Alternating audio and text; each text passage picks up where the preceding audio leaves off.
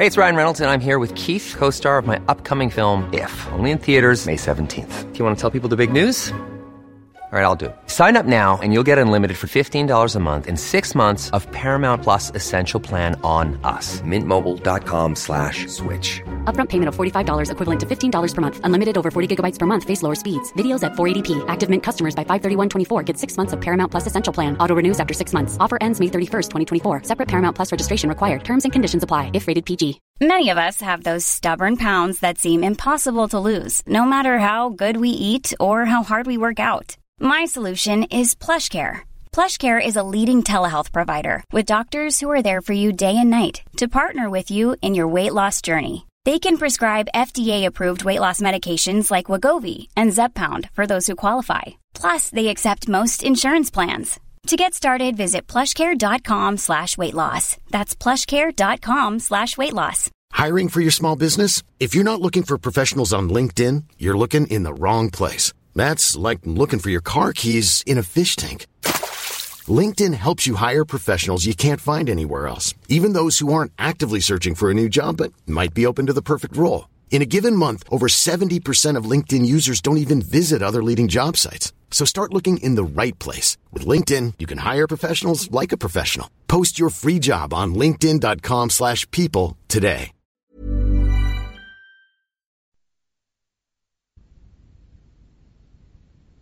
صفحه 827 توضیح هاشیه سینکپورت گروهی از شهرهای ساحل جنوب خاوری انگلستان که اصلا مرکب از پنج شهر بود و بعدا شهرهای دیگری بر آن افسوده شد.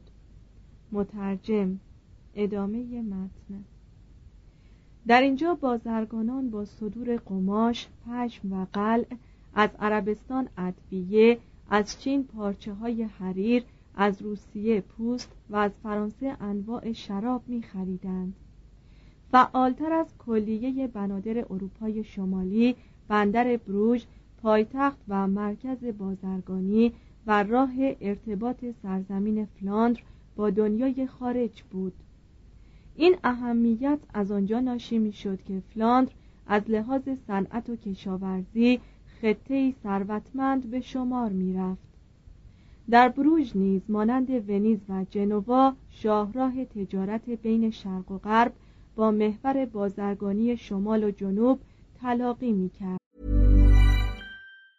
Many of us have those stubborn pounds that seem impossible to lose, no matter how good we eat or how hard we work out. My solution is PlushCare. PlushCare is a leading telehealth provider with doctors who are there for you day and night to partner with you in your weight loss journey. They can prescribe FDA-approved weight loss medications like Wagovi and Zepbound for those who qualify. Plus, they accept most insurance plans. To get started, visit plushcare.com slash weight loss. That's plushcare.com slash weight loss. Hey, it's Ryan Reynolds, and I'm here with Keith, co star of my upcoming film, If, only in theaters, May 17th. Do you want to tell people the big news?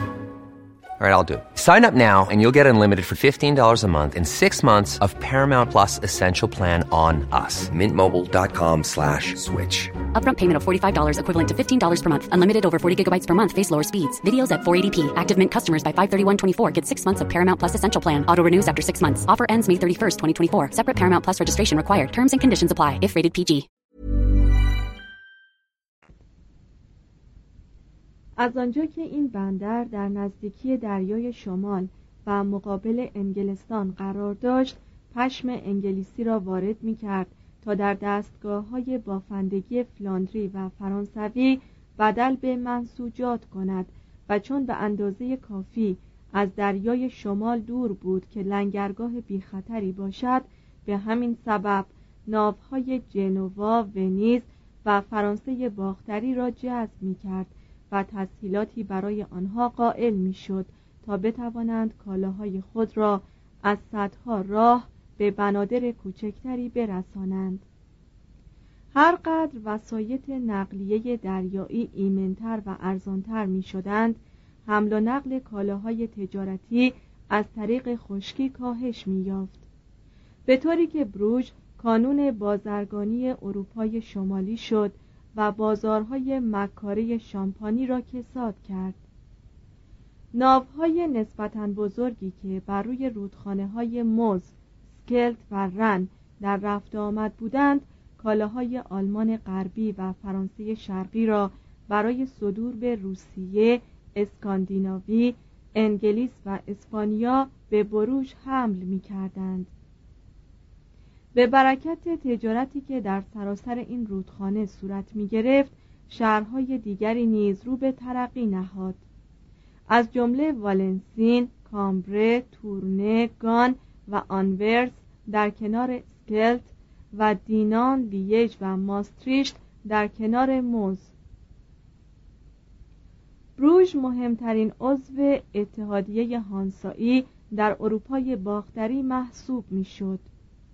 در خلال قرن دوازدهم به قصد حمایت از تشریک مساعی بین المللی و جلوگیری از رقابت در بازارهای خارجی ایجاد محفل موافقی برای سوداگران دور از زاد و بوم و برای حفاظت خیش در برابر دریازنان، راهزنان، ترقی و تنزل نرخ پول رایج در کشورها بدهکاران متخلف، تحصیلداران مالیاتی و باجهای فئودال شهرهای تجارتی اروپای شمالی با هم به عقد پیمانهای اتحادی مبادرت جستند که آلمان ها هر یک از اینها را هانس یعنی اتحادیه ها یا انجمن های سنفی می نامیدند.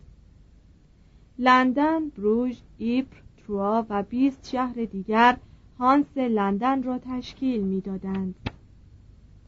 لوبک که در 1185 به عنوان یک پایگاه مقدم آلمانی به منظور تدارک جنگ و معاملات تجارتی با اسکاندیناوی تأسیس شده بود با هامبورگ در 1210 و بروژ 1252 اتحادیه مشابهی تشکیل داد. توضیح هاشیه سال 1252 را می توان تاریخ تشکیل و پیدایش اتحادیه هانسایی دانست. گرچه اتحادیه مزبور تا سال 1370 رسما به چنین نامی شهرت نیافته بود. ادامه متن. کم کم سایر شهرها از قبیل دانزیگ یا گدانسک برمن نوگورود دورپات یا تارتو ماگدبورگ تورن یا تورون برلین ویزبی استکهلم برگن و لندن به این اتحادیه پیوستند به طوری که اتحادیه هانسایی در اوج ترقی خود در قرن چهاردهم مشتمل بر پنجاه و دو شهر می‌شد. این اتحادیه اختیاردار مذهب تمامی رودخانه های بزرگی که کالاهای اروپای مرکزی را به دریای شمال یا بالتیک حمل می کردند از قبیل رن، وزر، الب، اودر و ویستول بود و بر معاملات بازرگانی اروپای شمالی از روان تا نوگورود نظارت می کرد. مدت مدیدی ماهیگیری در دریای بالتیک و تجارت میان انگلستان و دیگر کشورهای اروپایی را در انحصار خود داشت اتحادیه هانسایی برای حل اختلافاتی که میان اعضایش پیش می آمد به تأسیس محاکمی اقدام کرد مدافع اعضای خیش در دعاوی حقوقی با کشورهایی شد که در اتحادیه عضویت نداشتند و گاهگاهی مثل حکومت مستقل واحدی اعلان جنگ می‌داد. همچنین این اتحادیه به وضع قوانین و مقرراتی برای معاملات بازرگانی و حتی سلوک اخلاقی شهرهای عضو و ساکنان آنها پرداخت. بازرگانان عضو را در مقابل قوانین دلبخواه و مالیاتها و جریمه های نقدی حراست می کرد و در مورد شهرهایی که از نظامات مربوطه تخلف می کردند فرمان تحریم معامله صادر می کرد و به موقع اجرا می گذاشت. متخلفین و بازرگانانی که امانتداری نشان نداده یا کالاهای دزدی را خریده بودند مجازات می کرد. اتحادیه هانسایی در تمام شهرهایی که متعلق به اعضایش بود به تأسیس یک نمایندگی تجارتی یا مرکز داد و ستد اقدام کرد هر جا بازرگانانش می‌رفتند آنها را تابع قوانین آلمانی نگاه می داشت و به آنها اجازه ازدواج با بیگانگان را نمی‌داد. اتحادیه هانسایی مدت یک قرن به منزله سازمانی برای اشاعه تمدن بود. شر دریازنان را از حوزه دریای بالتیک و دریای شمال دفع کرد. رودخانه ها و کانال ها را پاک و صاف گردانید. جزر و مد و جریان آبها را به دقت ضبط کرد و ترعه ها را روی نقشه آورد. به ساختن فانوس های دریایی و بنادر و کانال ها مبادرت ورزید. به وضع و تدوین قوانین دریانوردی پرداخت و به طور کلی در عرصه بازرگانی اروپای شمالی نظم را جانشین هرج و مرج ساخت. اتحادیه مزبور با متشکل ساختن طبقه بازرگانان به صورت انجمنهای نیرومند حامی بورژوازی در مقابل بارونها و ادامه آزادی شهرها از بند نظارت فئودال شد. همین اتحادیه پادشاه فرانسه را به محاکمه کشید. زیرا سربازان وی کالاهای اتحادیه را تباه ساخته بودند. و پادشاه انگلیس را مجبور به پرداخت مبالغی برای برگزاری مراسم قداس کرد تا ارواح سوداگران هانسایی که به دست انگلیسی ها در آب غرق شده بودند از برزخ رهایی یابند. جامعه مروج بازرگانی زبان و تمدن آلمانی به طرف مشرق یعنی به سوی خاک پروس و لیوانیا و استونی شد. و شهرهای عظیمی چون کونیکسبرگ، لیباو، ممل و ریگا را بنیاد نهاد. بها و کیفیت کالاهایی که سوداگران عضو معامله می کردند را تحت نظارت آورد و چنان حیثیتی برای راستی و درستی این قبیل سوداگران کسب کرد که عنوان Easterlings یا مردان نواحی شرق نامی که انگلیسی ها به آنها داده بودند در قاموس انگلیسی به شکل sterling یعنی اصل و ناب ضبط شد و بعدها به معنی خالص در مورد نقره یا لیره طلا به کار رفت. اما هانس به مرور ایام گذشته از آنکه مدافع بود متجاوز هم شد. همچنین استقلال اعضای اتحادیه را ظالمانه محدود ساخت. شهرها را به وسیله حربه تحریم اجناس یا بایکوت کردن یا اعمال زور مجبور به عضویت کرد. برای شکست رقبای خود به حق و باطل هر دو دست یازید. پاره اوقات از اینکه برای لطمه زدن به تجارت رقیب جمعی از دریازنان را اجیر کند عبایی هم نداشت. برای خود لشکرهایی آراست. و در داخل حدود و سقور بسیاری از کشورهای مستقل برای خودش کشور مستقلی شد. آنچه در توان داشت کوشید تا طبقه صنعتگر یعنی همان طبقه که دسترنجش را می گرفت و کالای کار خیش می کرد را زلیل و منکوب گرداند. بسیاری از رنجبران و عده زیاد دیگری به مرور ایام از این جامعه که مقتدرترین کلیه تشکیلات انحصاری جهان برای ایجاد محدودیت در تجارت بود به حراس افتادند و از آن متنفر شدند. هنگامی که کارگران انگلیس در 1381 علم شورش برافراشتند سر در پی تجار عضو اتحادیه هانسایی گذاشتند و حتی به آنهایی که در کلیساها بست نشسته بودند امان ندادند و جمیع افرادی را که قدرت ادای نان و پنیر را به لحجه فسیح انگلیسی نداشتند به قتل رساندند. حدود سال 1160 هانس جزیره گوتلاند را که متعلق به سوئد بود متصرف شد و شهر ویزبی را به عنوان پایگاه و دژ استواری برای تجارت حوزه بالتیک به وجود آورد. به مرور سالیان سلطه خود را بر بازرگانی و امور سیاسی دانمارک لهستان نروژ سوئد فنلاند و روسیه گسترش داد. آدام فون برمن درباره روسیه قرن سیزدهم نوشت که در آنجا بازرگانان هانسایی همانقدر فراوانند که تپاله و برای به دست آوردن پوست یک سمور چنان تلاشی می کنند که گویی در راه نجات اخروی خیش می کوشند. صداگران مزبور نوگورود واقع در کنار والخوف را مقر خیش ساختند و در آنجا خود را به صورت پادگان مسلحی درآوردند.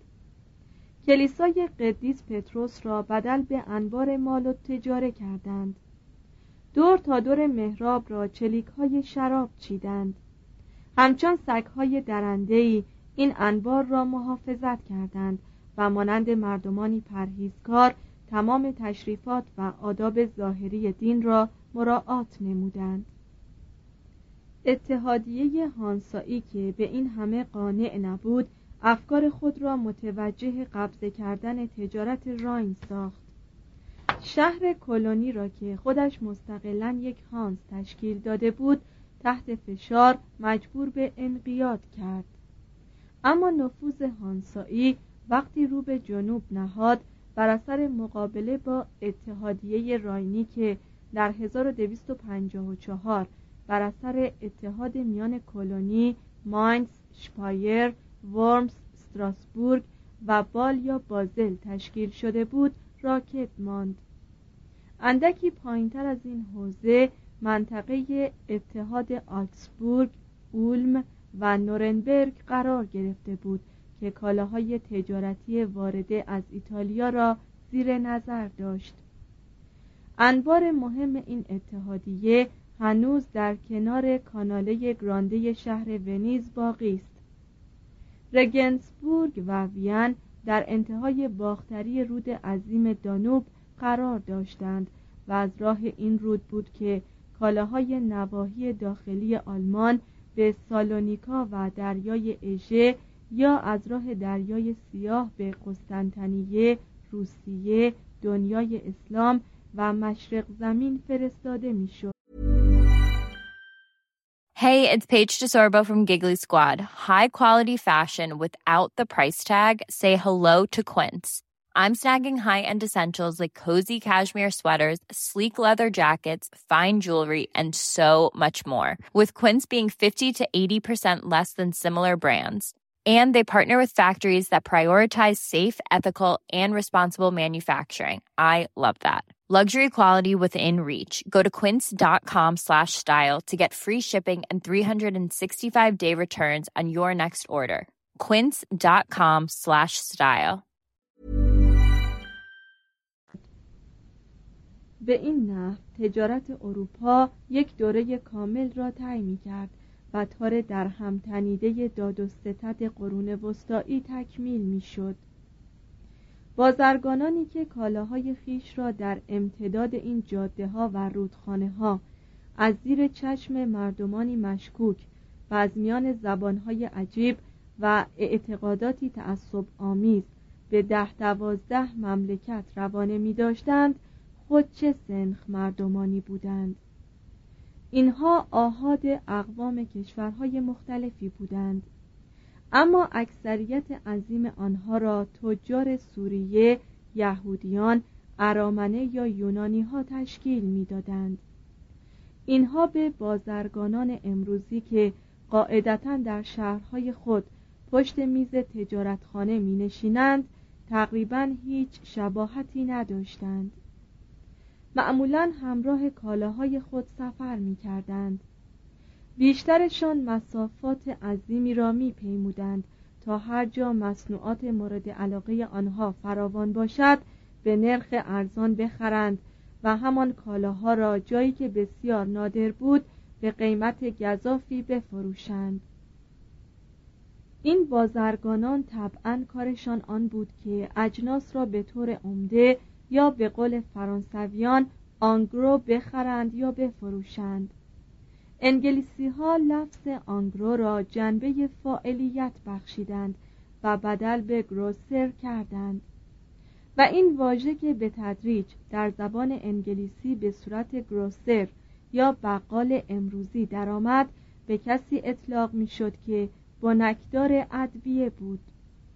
صداگران مردمانی بودند ماجراجو جهانگرد و شهسوار کاروان مسلح به دشنه و انواع رشوه و آماده مقابله با راهزنها و دریازنان و هزار جور مشکلات و سختی ها تنوع قوانین و تعدد حوزه های صلاحیت قضایی مختلف شاید بیش از هر عامل دیگری برای این قبیل سوداگران اسباب دردسر بود و وضع قانون بین المللی تجارت و دریانوردی با موازین ترقی خواهانه یکی از عظیمترین کامیابی های آنان به شمار می رفت. اگر بازرگانی از راه خشکی مال و تجاره خود را حرکت می‌داد در قلمرو هر یک از اربابان فئودال تابع احکام یک دادگاه جدید و شاید در هر نقطه مکلف به رعایت یک نوع قوانین بود. اگر کالاهای وی ضمن راه از گرده چهار پایان فرو میریخت و پخش می‌شد هر جا این عمل اتفاق میافتاد خاوند محل می توانست آن کالاها را تصاحب کند. کشتی بازرگانی اگر در کرانه‌ای به خاک می نشست به موجب قانون کشتی شکستگی به مالکی تعلق داشت که صاحب قانون آن عراضی ساحلی بود. یکی از خواوندهای برتون فخر می کرد که یک صخره خطرناک واقع در عراضی ساحلی ملک وی به منزله گرانبهاترین جواهرات تاج وی محسوب می‌شد. چندین قرن متمادی بازرگانان با این اجحاف مبارزه می کردند تا آنکه در قرن دوازدهم به تدریج موفق به نسخ آن شدند. ضمنا سوداگران یهودی بین الملل برای استفاده بیشتر مجمع القوانینی از کلیه نظامات تجارتی گرد آورده بودند.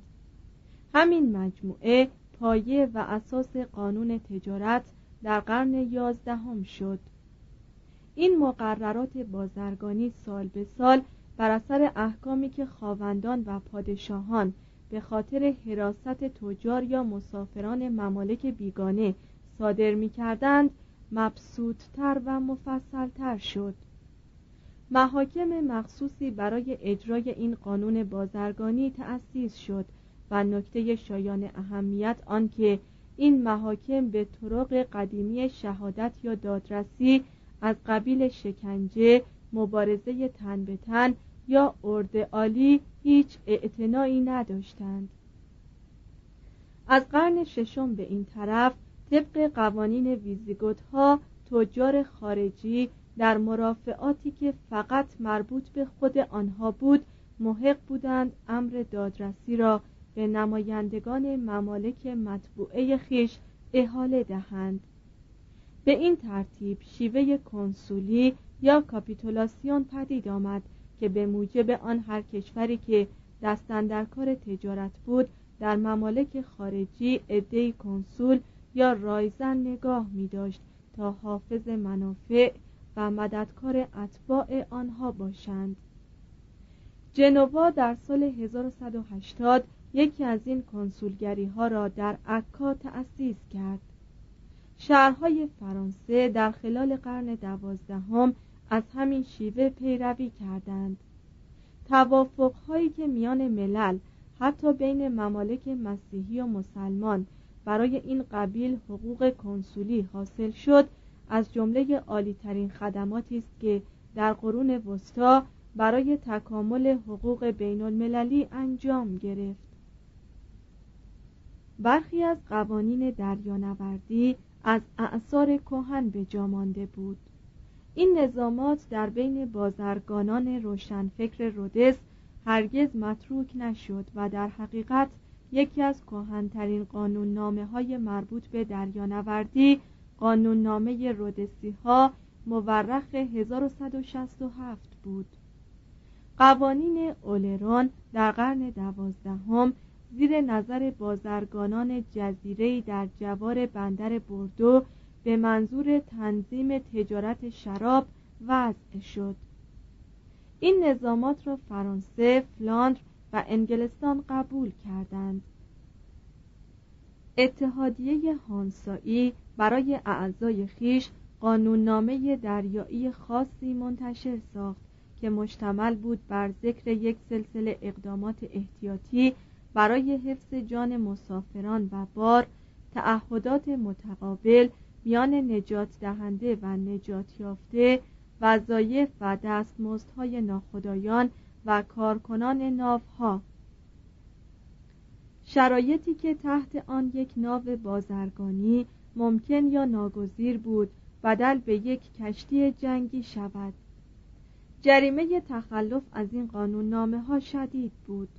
لکن باید در نظر داشت که برای استقرار سنن و عادات خاص و برای حفظ انضباط و همچنین ایجاد اعتماد در ناوهای دریاپیما سختگیری ضروری بود. قرون وسطا مدت ده قرن به افراد انضباط آموخت تا آنکه مردمان اعثار جدید بتوانند چهار قرن از آزادی برخوردار باشند. دو ترقی صنعت. تکامل صنعت به پای توسعه بازرگانی پیش رفت. بازارهای وسیعتر انگیزه افزایش تولید و بالا رفتن میزان تولید موجب رونق بازار تجارت شد. حمل و نقل کمتر از سایر فعالیت ها رو به کمال گذاشت. اکثر شاهراه های قرون وسطایی معابری بودند پر از کسافات و خاک و گل. هنوز برای جریان آب باران از میان جاده ها هیچ آبگذری ساخته نشده بود. گودالها و حفره ها فراوان پیچ و خمها بسیار و پلها اندک بودند. معمولا بار و بنه را به وسیله استر یا اسب حمل می کردند نه با گاری. زیرا با عرابه و گاری احتراز از گودالها چندان آسان نبود. کالسکه های این عهد بزرگ و نتراشیده دارای چرخهای آهنی و فاقد فنر بودند. از آنجا که این قبیل کالسکه ها هر قدر هم تزئین داشت وسیله راحتی برای سفر نبود اغلب مردم مرد و زن مسافرت با اسب را ترجیح می‌دادند و هر دو به یکسان پا در رکاب کرده بر مرکب میراندند. تا قرن دوازدهم نگاهداری و مرمت جاده ها به عهده مالک عراضی مجاور بود و معمولا چنین آدمی شکوه داشت که چرا باید مبلغی خرج تعمیر جاده کند که اکثرا مورد استفاده جماعتی از مردم رهگذر قرار می‌گیرد. در قرن سیزدهم فردریک دوم که از شیوه معمول در امپراتوری بیزانس و جهان اسلامی الهام گرفته بود فرمان به تعمیر جاده های سیسیل و ایتالیای جنوبی داد. و مقارن با همین ایام بود که با قرار دادن سنگ های مکعب شکل در بستری از شن و خاک نرم به ساختن نخستین جاده های شاهی دست زدند. در همین قرن شهرها شروع به سنگ فرش کردن معابر مرکزی خود کردند. فلورانس، پاریس، لندن و شهرهای فلاندر هر کدام به ساختن پلهای زیبایی مبادرت ورزیدند. در قرن دوازدهم کلیسا به تشکیل مجامع برادران مذهبی برای تعمیر یا ساختن پلها اقدام کرد و اعلام داشت که گناهان تمام افرادی را که در این گونه کارها شرکت کنند خواهد بخشید. ساختمان پل آوینیون که چهار تاق اصلی آن تا امروز محفوظ مانده است به همت این قبیل برادران روحانی صورت گرفت پاره ای از فرقه های روحانان به ویژه سیسترسیان در حفظ و مرمت جاده ها و پل ها کوشش فراوانی مبذول می داشتند. از 1176 تا 1209 شاه روحانیان و رعایای انگلستان همگی با بذل وجوه و بالا زدن آستین های خود به ساختن پل لندن کمک کردند. این پل عظیم که بر روی رود تمز در کنار لنگرگاه لندن ساخته شد دارای 20 تاق سنگی بود و بر روی آن تعداد زیادی خانه و یک نمازخانه ساخته شد.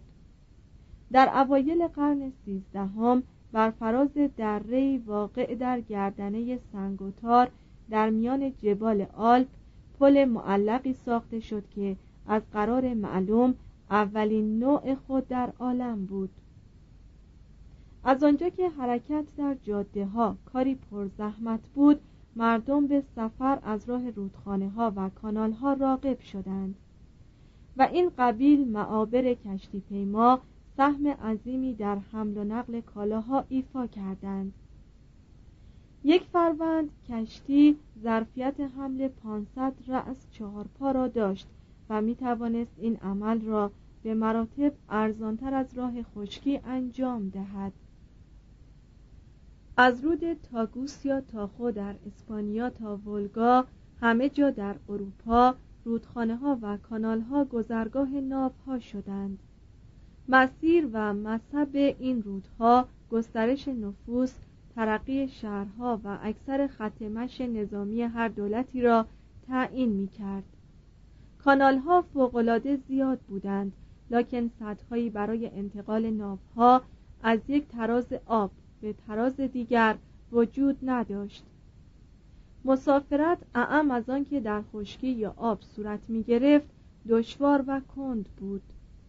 سفر یک اسقف از شهر کنتربری واقع در انگلستان تا روم 29 روز به طول انجامید. چاپارهایی که در منازل میان راه اسبهای تازه نفسی در اختیار داشتند می توانستند مسافت 160 کیلومتر را در عرض یک روز طی کنند. اما فرستادن چاپار خصوصی از محلی به محل دیگر گران تمام می شد و پیک یا پست که در خلال قرن دوازدهم در ایتالیا برقرار شد قاعدتا اختصاص به امور حکومت داشت. در پاره ای از نقاط مثلا میان لندن و آکسفورد یا وینچستر دلیجان ها مرتب در رفت آمد بودند. اخبار نیز نظیر سفر افراد به کندی انتقال می یافت چنانچه خبر مرگ بارباروسا در کلیکیا پس از چهار ماه به آلمان رسید.